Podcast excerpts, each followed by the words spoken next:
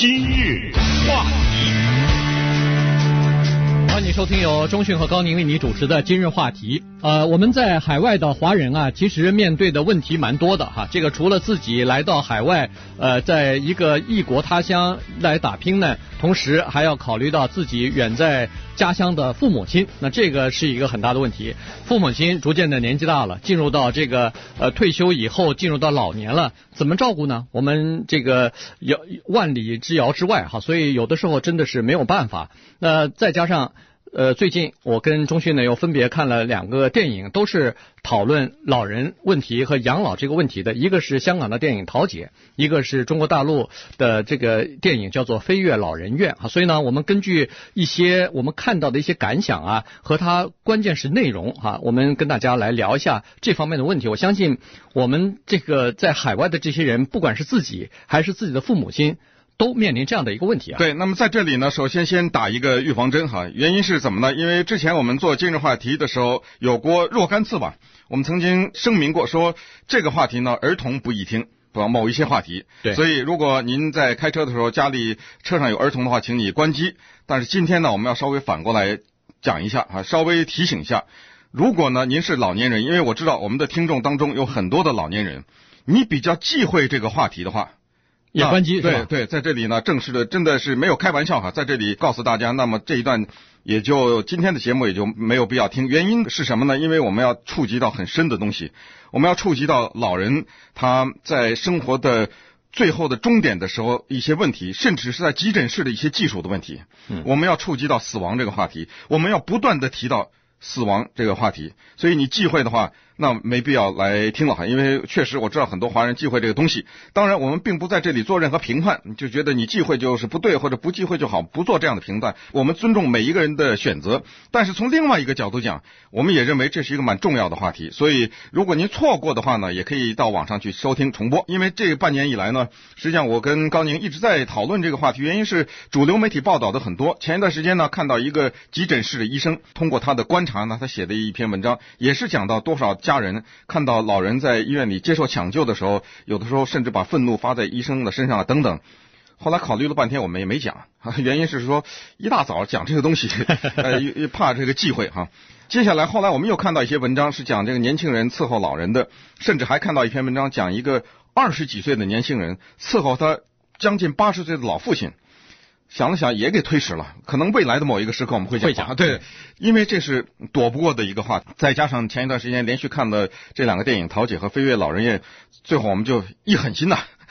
就是觉得呢，把这个话题分享给大家。同时我们也有自己的一些亲身的经历，我们的所见所闻，甚至我们自己的老人，所以就利用今天早晨这个时间呢，把这个话题来分享给大家。那我们就从桃姐先开始吧，因为高宁呢看过桃姐这个电影以后感触蛮深的，他曾经跟我讲了2、3次，什么时间咱们聊了这个电影。对，可见这个电影打动了你的某一部分，就是至少让你产生某些共鸣吧。对，我觉得桃姐这个电影拍得好哈，她拍得非常的朴实，拍得非常的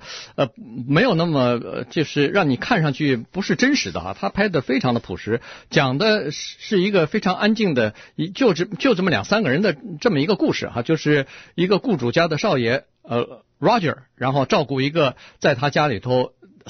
做了三代女佣的这么一个桃姐，就这么这两人的故事哈。桃姐等于是他的，像是他就当他妈妈一样照顾。那么当然 Roger 也还没结婚，所以呢他们2个人在香港相依为命。那最后桃姐年纪大了，就面临着这么一个问题，中风了以后到底该怎么照顾他的问题，于是他就把桃姐送到了这个养老院去哈。所以这个故事呢，说实话影片倒还在其次，我觉得它的内容啊，触及到的是每个人都关心的，就是养老和自己的老人的这个老年生活的问题。没错啊，这才是为什么这个电影引起了诸多的反响，而且在各个地方也都获奖，一度拿到美国的那个奥斯卡委员会来申请啊。但尽管没有入围，但是可见就是说他们也是踌躇满志哈，认为这个可能会引起全球性的共鸣。因为这个故事呢，它已经超越了一个特定的家庭。对，因为这是一个特殊的家庭，他有钱，他可以3代人家里有个保姆，而是他更大的意义上是讲的人际关系和人到老了以后怎么回顾自己的一生，还有就是这最后剩下的这几年怎么度过才有尊严，才能够让他活的就是觉得这一生呢没有虚度。我们有一小段片段给大家播一下这个电影。这个电影呢是广东话，但是我们播的是经过国语配音的。顺便讲一下呢，国语配音是配的非常的好，他花了大量的心血，找的这个人的声音呢跟原来的叶德娴和刘德华呢是近乎一样的哈。听了这一小段录音之后，你就听到这一个保姆和刘德华这个孩子之间的关系，那完全是母子关系啊，对，那哪是仆人和主人之间的关系？这一段呢是讲老人要去老人院之前呢，回到家里收拾东西。那么这是非常感人的一幕，就是老人回家收拾东西，这一辈子就这么一个箱子了。打开这个箱子的情景。哎，你看看，什么？5块钱，我第一次领的工钱。第一次工钱？5块钱。是啊，那么少。哎呦，那个时候也很多了，5块钱可以买一层楼了呢。我才不相信你。背着你的那条背带，那个时候你刚出生啊，百日哭，每天啊都得背着你到街上转，你就不哭了。唉，你像是街上生的一样。这个时候呢，陶姐打开了一个相册哈，在一个相册里面呢，有刘德华小的时候和陶姐年轻的时候的一张照片。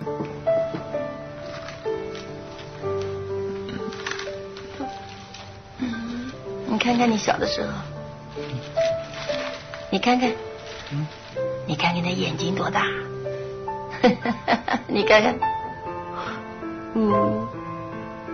这是我，你那个时候几岁啊？那个时候我好了，不问了。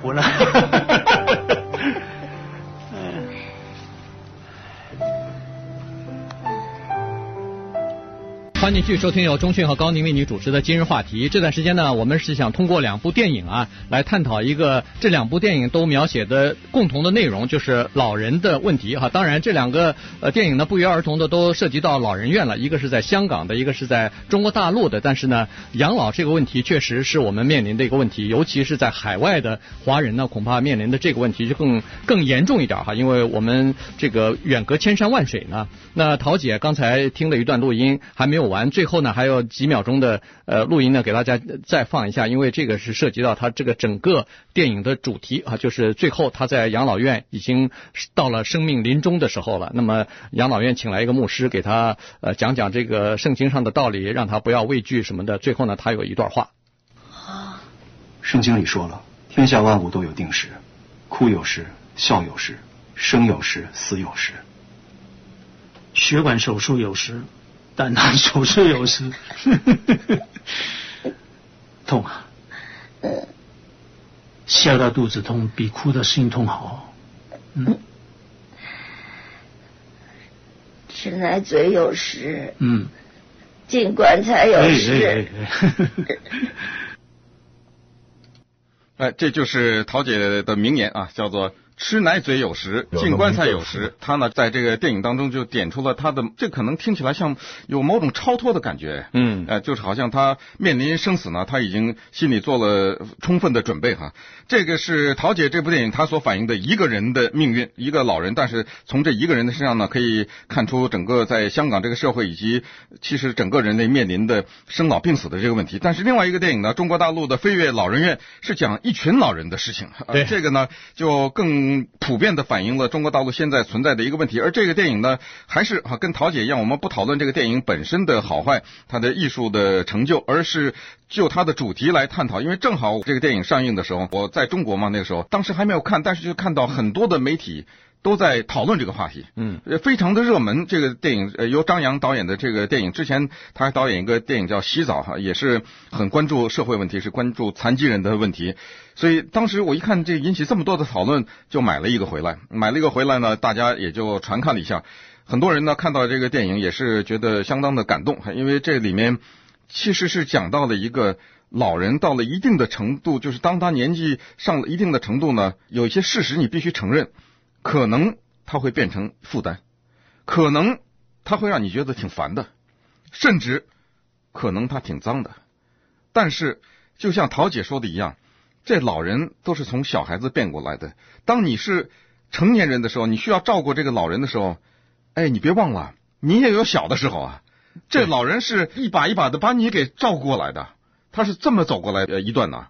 所以他到年纪大的时候，你就应该照顾他呀。这个等于是天经地义啊，对不对？而且你等年纪大了以后，你不是还需要别的年轻的人照顾你吗？对，这就是一个无限的循环。那么在这个电影当中呢，有一个片段，就是这些老人啊，在极度的绝望当中呢，他们逃离了老人院，在内蒙古的一个荒郊野外呢，由许幻山扮演的这位老葛啊，他给他的孙子讲的一个事情，这个呢可能会引起一些共鸣。有那么一对父子，父亲老了，父亲和儿子坐在大树下的一条凳子上，儿子看着报，父亲就问他：“那树上是什么？”儿子说：“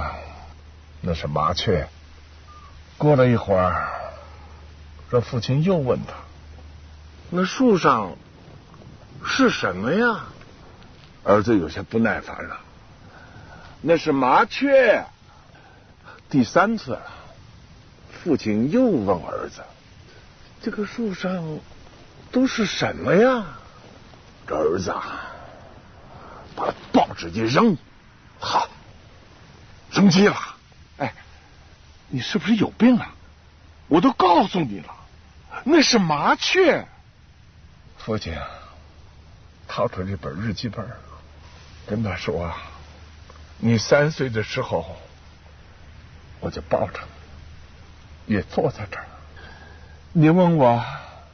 那树上是什么呀？我说，那是麻雀。你又问我，那树上是什么呀？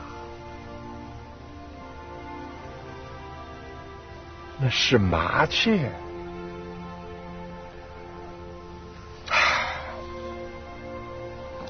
就这样，他问了我几10遍呢，每次我都高兴的不得了，我都不厌其烦的跟他说：“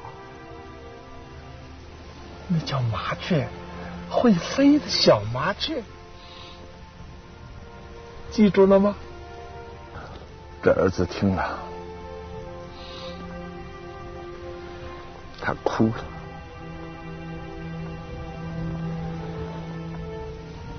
其实我挺羡慕这个父亲的，尽管这儿子挺烦的，可是毕竟他还在他的身边啊。欢迎继续收听由钟迅和高宁为您主持的今日话题。今天呢，我们跟大家聊的是老年人的问题哈，养老的问题以及临终的这个医疗照顾的一些问题。这个大概是最实在或者是面对每一个人的问题哈。对，尤其我觉得对这个独生子女来说，就是中国大陆的这些人来说呢，可能更加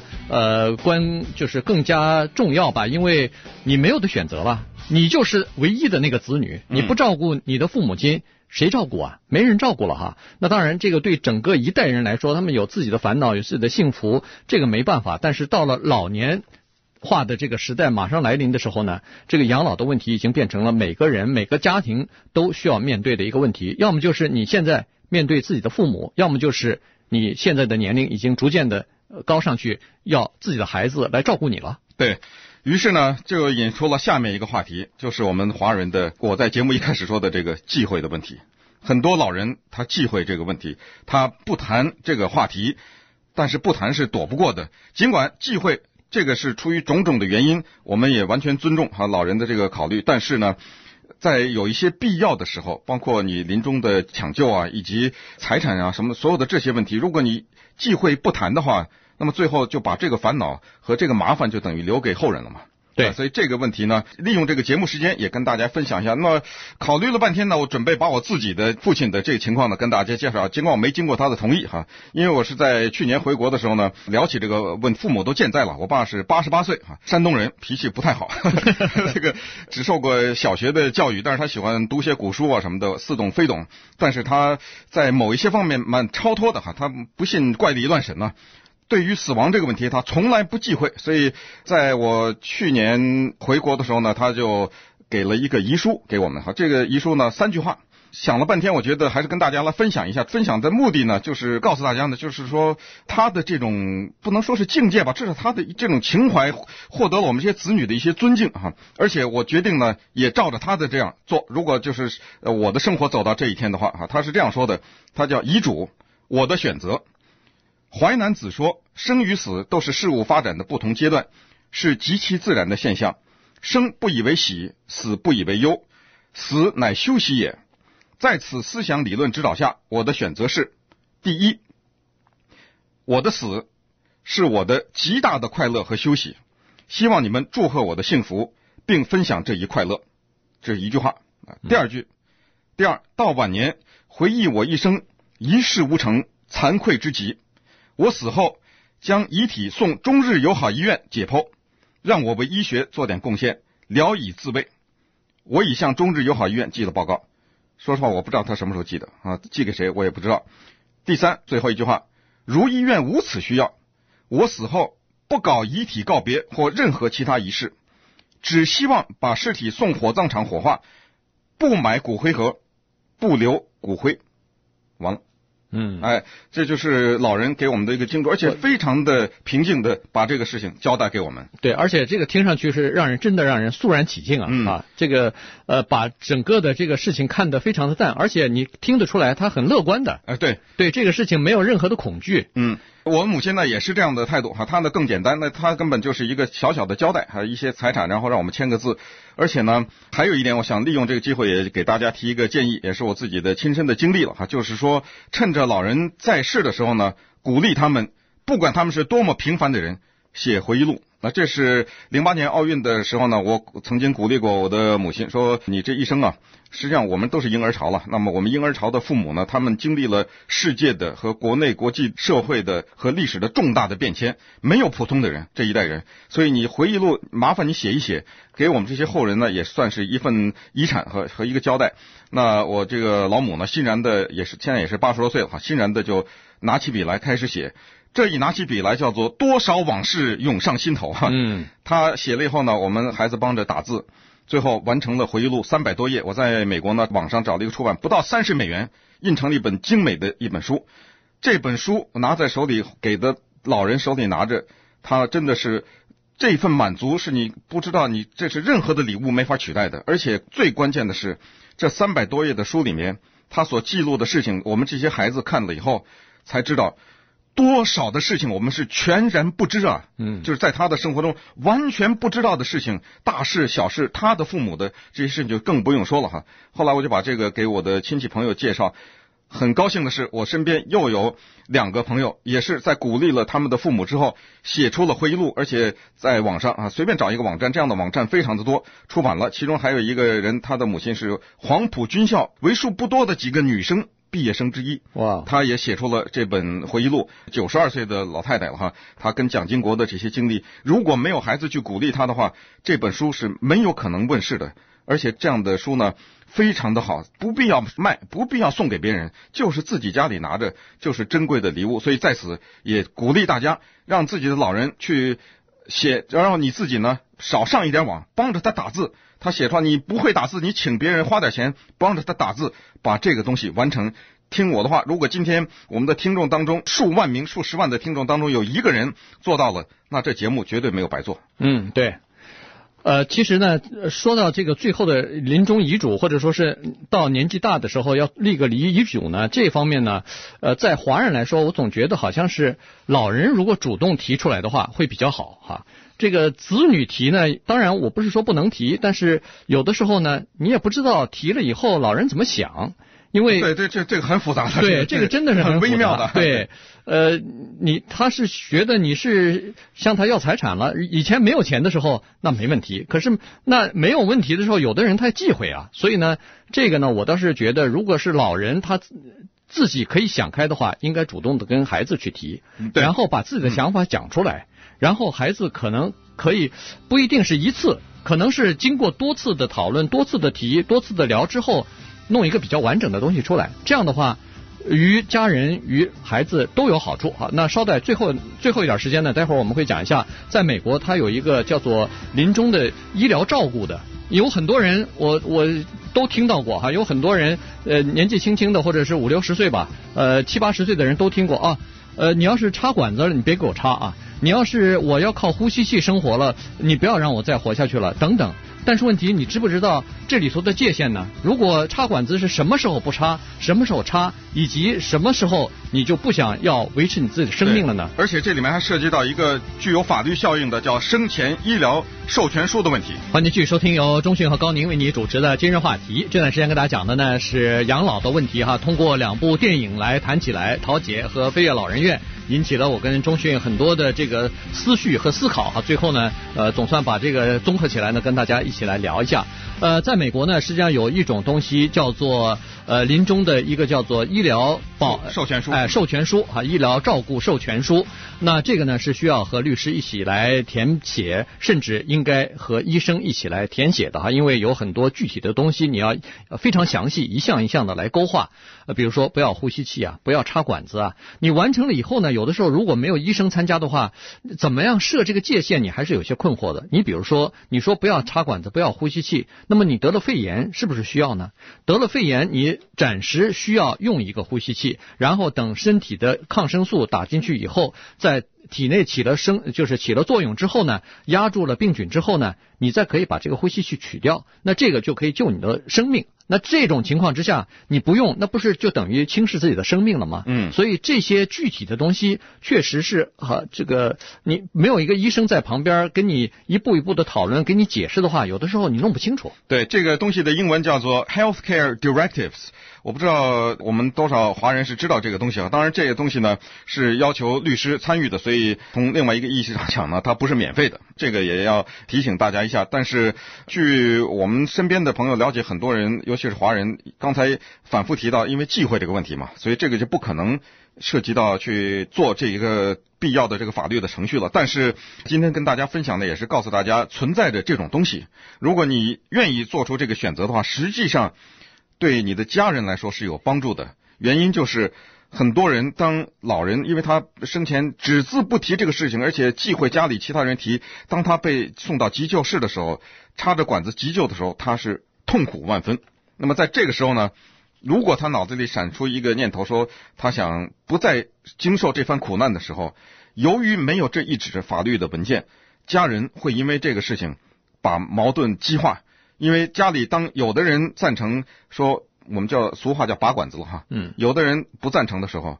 这种时候那个不赞成的人可能会被视为不孝子孙啊。对啊，这种时候那种反而让老人继续挨饿下去。所谓挨饿，就是最后抢救的时候1-2个礼拜甚至是更长的时间是绝对不能进食的，只能靠打点滴。那么这种时候老人就是极度的难受啊。你说他再撑这么2个礼拜，这有多大意义啊？可是这话是你说的，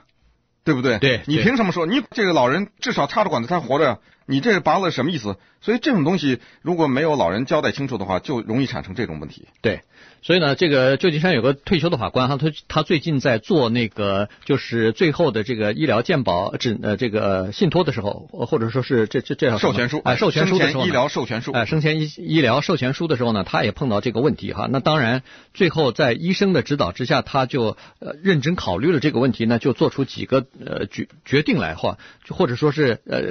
进行了更进一步的比较详细的描述啊。他说，我要求的是这样子的，就是说，第一，我要有这个具备交谈的能力和人沟通的能力；第二，我还可以阅读读书啊；第三，我可以记得住我曾经读了哪些东西；然后第四，可以和读了书以后可以有一个连贯的反应和理解。他说这些东西如果在的话，我既要插管子也要给我救。但是当这些意识全部没有，当我的自己的认知能力逐渐的下降到一个我既不能读书也不能和人交谈，变成一个什么都记不得的人的时候，那这时候我不愿意再延长我的生命。这个就是他清楚的写在这里面。那么当然这个就交代的很清楚了哈。实际上在美国呢，有1/4的成年人，注意啊，只有1/4的成年人有这个生前医疗授权书。而在这1/4的有生前医疗授权书的人当中，只有一半的人他知道这个东西在哪里？这句话意思就是说，当需要的时候啊，可能他已经写了这东西，嗯，可需要的时候不知道在哪儿呢，啊，这不是白写了吗？所以这个又是很重要。那么再接下来呢，在这些人当中，我们一点一点退啊，1/4的人有，而这1/4当中只有一半的人他在需要的时候知道在哪儿，这就只有1/8，这就8剩1/8。然后这些人当中，或者说这1/4当中呢，只有12%。他们写的这个生前医疗授权书有医生的参与，没有医生的参与是非常错误的，因为插管子这是老百姓的白话，这当中有很多复杂的东西的。你比如说，插管子是变成植物人是一种插管子，还有刚才讲的旧金山这个律师，他说万一我只得的是个肺炎，这个肺炎需要插管子，但是插个一段时间当抗生素起作用的时候，这管子就拔了，我就好了。那这时候你给我拔了管子，我不就完了吗？对，所以呢，这是一个问题。再加上他就说，在一个这个老人做出这个决定的时候，他最好要跟子女一起哈，就是大家或者太太一起或者先生一起，这绝对大家开会了，大家都要把这个事情弄清，搞清楚他的具体的意思。尽管有的人可能不太赞成他的这个意见或者这个立场，但是你应该尊重他的选择。他对自己的生命做了这样的选择，那你最后就应该尊重他的选择。同时，一定要记住，这个就是授权书，它是随时可以修改的，千万不要以为说啊，我今天定了这个授权书，我可能以后想改变主意不行了，没有这回事，随时都可以修改。而且那个医生还或者是律师还建议你过个5、6年、10来年，你必须要重新再看一下内容，重新再修改一遍，因为随着时间的推移，你可能对自己的以前的想法不全面的，可能又有一些新的想法要修改，这个完全是正常的。对，还有一个情况，刚才说到了老人本身，说到了家人，还有一个呢，就是为了医院和医生着想，恐怕也需要做一定的这样的嘱托哈。原因就是在医院里面抢救的时候，很多老人呢，他面临这样一个困境，医生也面临这样一个困境，不救那就完了，救呢也危险，因为在他这个年纪，某种手术可能就导致老人在手术台上就离开了，怎么办？于是就产生了大量的所谓的 malpractice 的诉讼，就是对医生失职的这种诉讼。因为医生去做了，去抢救了，没成功，那家人怀着对这个老人的一份感情，二话不说找律师告你啊。但是呢，根据旧金山的这一位律师讲，就是如果很多的人有这种生前医疗嘱托书的话，会把美国的这方面的诉讼减少30%啊。对，而且医生也是这样子，他为了怕自己被告被诉讼不去救呢，他反而就明明可以不救的，或者说老人可能需要不救，或者他已经心里头想着不救，但是医生怕告非要救，结果在这种情况之下，让老人多受很多的痛苦，也多花很多的钱，那这个又是为什么呢？